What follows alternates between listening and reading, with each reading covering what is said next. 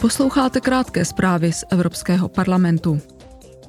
Předsedkyně Evropského parlamentu Roberta Metzolová ve Štrásburku připomněla 28. výročí masakru ve Srebrenici.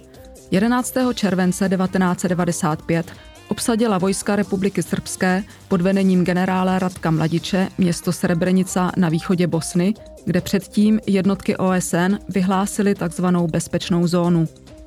V následujících dnech tam bylo systematicky zavražděno a do masových hrobů pohřbeno přes 8 tisíc mužů a chlapců muslimského vyznání.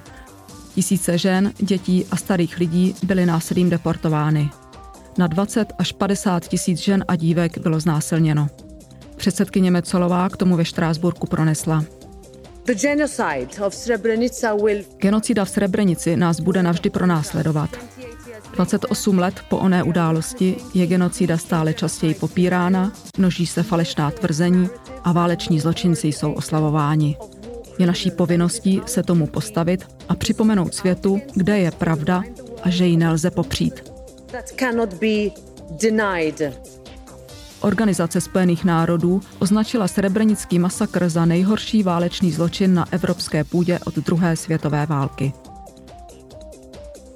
Europoslanci schválili nový předpis na podporu úspory energií. Podle něj má primární a konečná spotřeba energie do roku 2030 klesnout o 11,7% Napříč nejrůznějšími odvětvími proto budou zavedena nová lokální, regionální i celostátní opatření. Nová směrnice je součástí balíčku Fit for 55. V něm si Unie stanovila cíl snížit emise skleníkových plynů do roku 2030 o 55%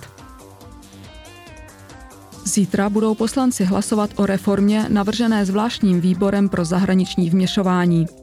Reforma žádá jednak efektivnější monitorování a dohled, jež by odhalovali vměšování cizích států do činnosti parlamentu, ale také větší transparentnost, integritu a odpovědnost jeho činitelů.